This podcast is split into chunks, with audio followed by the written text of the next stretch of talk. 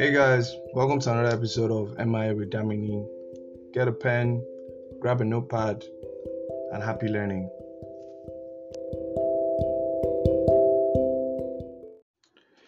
Hey guys, so um today we're talking about customer service, right?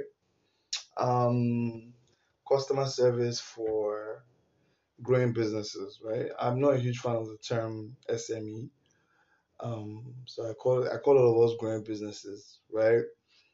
And I want to start with a question: Is the customer always right? You know, we grew up with that mindset that oh, the customer is always right,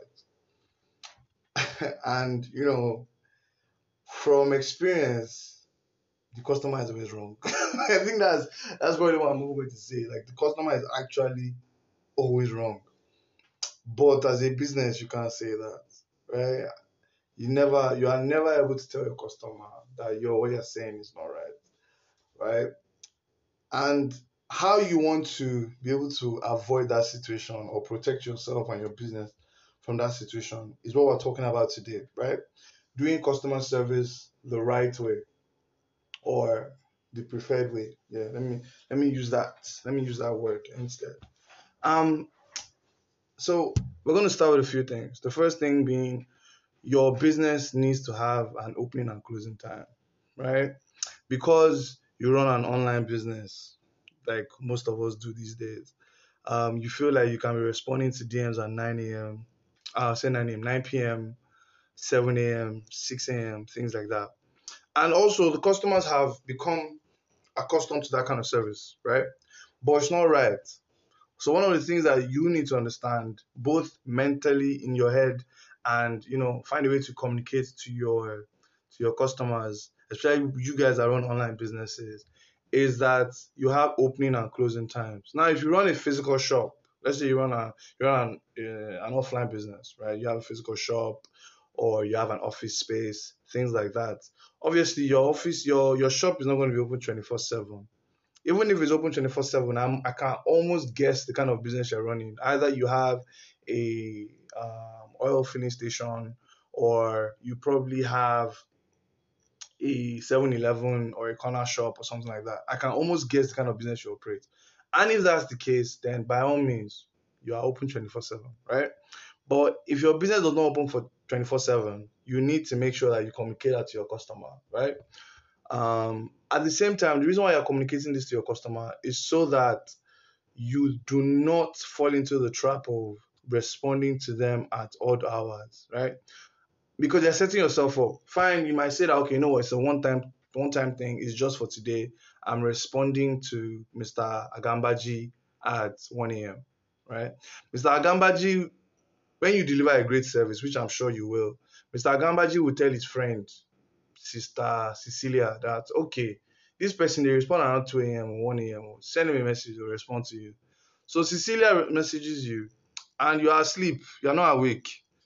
And all of a sudden, Cecilia goes back to Mr. Gambaji that, oh, these people, they are terrible. They didn't respond to me. They responded to me at 10, 9.30 a.m., 10 a.m., which is actually your official opening time. And, you know, I don't know why you refer this kind of people to me. Mr. Gambaji now comes to meet you that, why did you not respond to Cecilia? That you are spoiling my name in the market, one thing, one thing, one thing, one thing. And because of that, you have spoiled your relationship with Mr. Agambaji. At the same time, spoil your relationship with Cecilia. Fine, we might say that, oh, you know, they should have assumed that I'll be asleep or something. However, you do not tell Mr. Agambaji that the first time he came, right? If you had responded to him and told him that, oh, sir, I'm actually not. We usually do not respond at this time. However, I was awake and, you know, I just thought I should respond since I was awake. Please, next time, notice that, note that this is our opening times, right? Something like that. So communicate to your customers your opening and closing times and stick to it. Right, that's number one. Um, the second thing is what I call a service level agreement. So we all know service level agreements. I want to believe that we all know service level agreements. It's your it's the it's the un, untold standard that you have within your business, right? And it's that standard that you use to measure your customer relationships. So let me give an example. Um, most of the businesses we operate, um, we have a service level agreement that we respond to you within an hour, right? We respond to you within an hour, and the reason why is because most of them are we operate a very very lean team, so we don't have a lot of people that are always on the phone or always at their desk responding to emails and things like that. So we have a service level agreement that you know what within an hour you get a response, whether it's a response providing solution to your problem directly or telling you that we are still looking into providing a solution and we'll get back to you at a later time, you would get a response within one hour. Your business should have that kind of service for your customers. So it could be a response time, it could be a quality metric or standard that you provide. It could also be a return, refund, exchange policy, things like that. Now, now I've mentioned that, that takes me to my next point. Now, service level agreement, the difference between a service level agreement and a return, refund, exchange policy is that you need to have a return, refund, and exchange policy in your business, especially if you're in, let's say, fashion or even food right? Let's focus on fashion and food. Those are the industries that I like playing in a lot. So fashion and food, I can I can guarantee that you actually need a return, refunds, and exchange policy in place. And your customers must be able to easily access this information, right? You need that in place. Um, now, how how you want to set up your return, refund, and exchange policy is up to you, right? Especially with the returns bit. So when it comes to returns, who covers the cost for return? do you cover the cost or does the customer cover the cost? Do you cover the cost within a particular area? Let's say in Nigeria now, do you cover the cost within your business office area? So let's say if the person is in Lagos and your business is located in Lagos, do you cover the cost for return for that? Do you cover the cost nationwide all across Nigeria? How do you cover the cost? You need to make sure that you explain this very well to your customers. Now, customers are, we are all different, right? one of the stories that my mom used to use a lot is, especially I, when I started driving, it's very simple. Imagine that everybody on the road is mad and you are the only sane driver on the road. Just imagine that everybody on the road is mad and you're the only person that has common sense. When you drive like that, things things might tend not to go crazy. However, when you are driving in Nigeria, especially Lagos State, a lot of things can go haywire. But it's the same way you want to look at your customers. Imagine that all of them are blessed. Let's use that word. Imagine all of them are blessed and they would be able to find the smallest fault or smallest issue with a particular package that you deliver. You want to be able to have a return, refunds, and exchange policy in place that they can go and read and understand that okay, what they're asking for is it viable? Is it possible? Does it even make sense for them to make a complaint and request for a refund or an exchange or a return. So if you don't have that in place, you are setting yourself up because trust me, there are customers that will come for you and take advantage of that. Actually, I, I believe that there are customers that take advantage of these things a lot. That's my own personal opinion. I've seen it happen in different businesses. And the claims that they make are ridiculous. But however, you've not protected yourself. So they come to you and then they make funny demands. So yeah, that's number three. Um, terms and conditions. That's the th- that's the fourth one. So with terms and conditions, it's more like you explaining the kind of business you operate, right? So let's say you do gold. So I know with gold, there's gold, there's gold plated, and probably other things. There's white gold. There's um, there are beads. There are all sorts of things. However, in your terms and conditions, you want to explain all these things to your customer, right?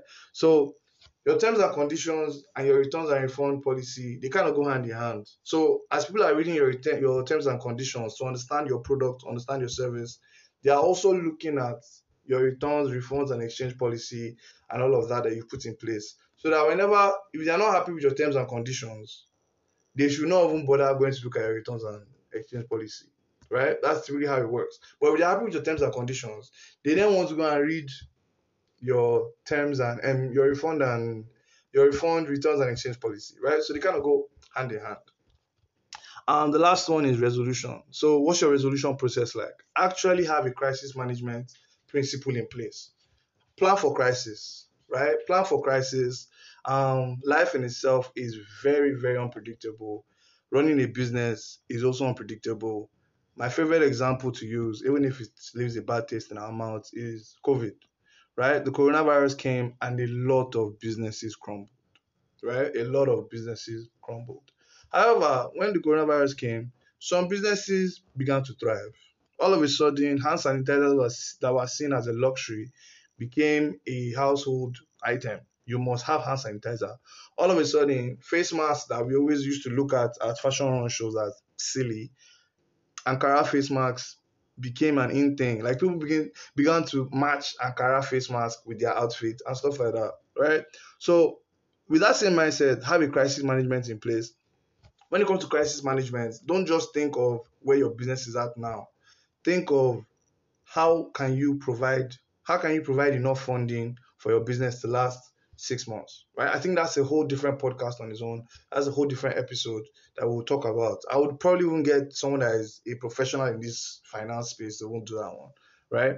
But also have like a crisis management where somebody messages you and they're like, you know what, this is what I received. I so let's say you have a you have um you have a return policy where they cannot remove the tag, but the person removed the tag out of excitement, and when the person removed the tag, what the person saw was not what he expected. Do and you as a business can really tell some of the things that was probably an error, maybe in terms of logistics, in terms of customization or something, right? Maybe the person got the package, and when they got the package, because of the type of logistics that was used, the print had come off, or the print, the color had mixed. Yes, perfect example. Um, logistics you use let's say you don't use a bike you use the regular cab to take cake to somebody's house. However because the driver that was driving the car was silly the cake went upside down and the whole cake is messed up. Would you not say that because your terms and policy your terms and conditions and your return and refund policy says that you don't act, you don't refund you will not you will not do anything? You must do something. Like i said you know there's a there's a point in time where you empathy and common sense will play for you as a ah. business owner, right? So those kind of situations, you would have to now find a way around it. I'm not going to tell you what to do. I can suggest. So in that kind of situation where the cake is already messed up, I would have to either do another cake or refund the person's money. Now my beef is now between me and the logistics partner, and that's my own personal opinion. That's how I would run my own business. How you run your business is up to you, right? I'm only here to give you some advice and my own personal experiences on how I maneuver them, basically, right? So that's the that's the final bit. Have a crisis management plan in place. Hopefully, you will never have a crisis in your business, but still still plan for it, right? And these are things that this this is what separates the small businesses from the extremely large businesses. The extremely large businesses, the multinationals, and all those guys, they have a crisis management in place. Um, is actually, I think, I think it's a Pepsi brand.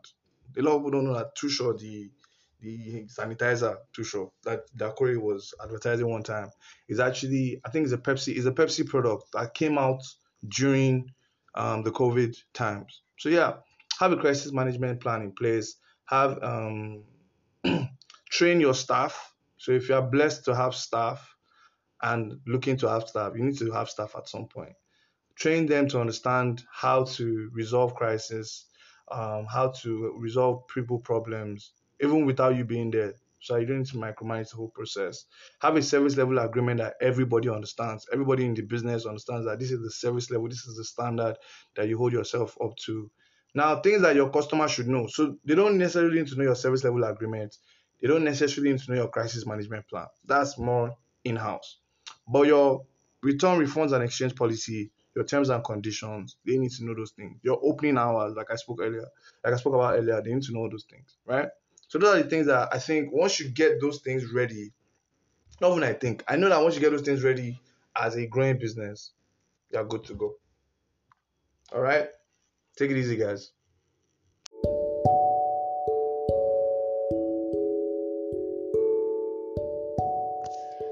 So it's a wrap.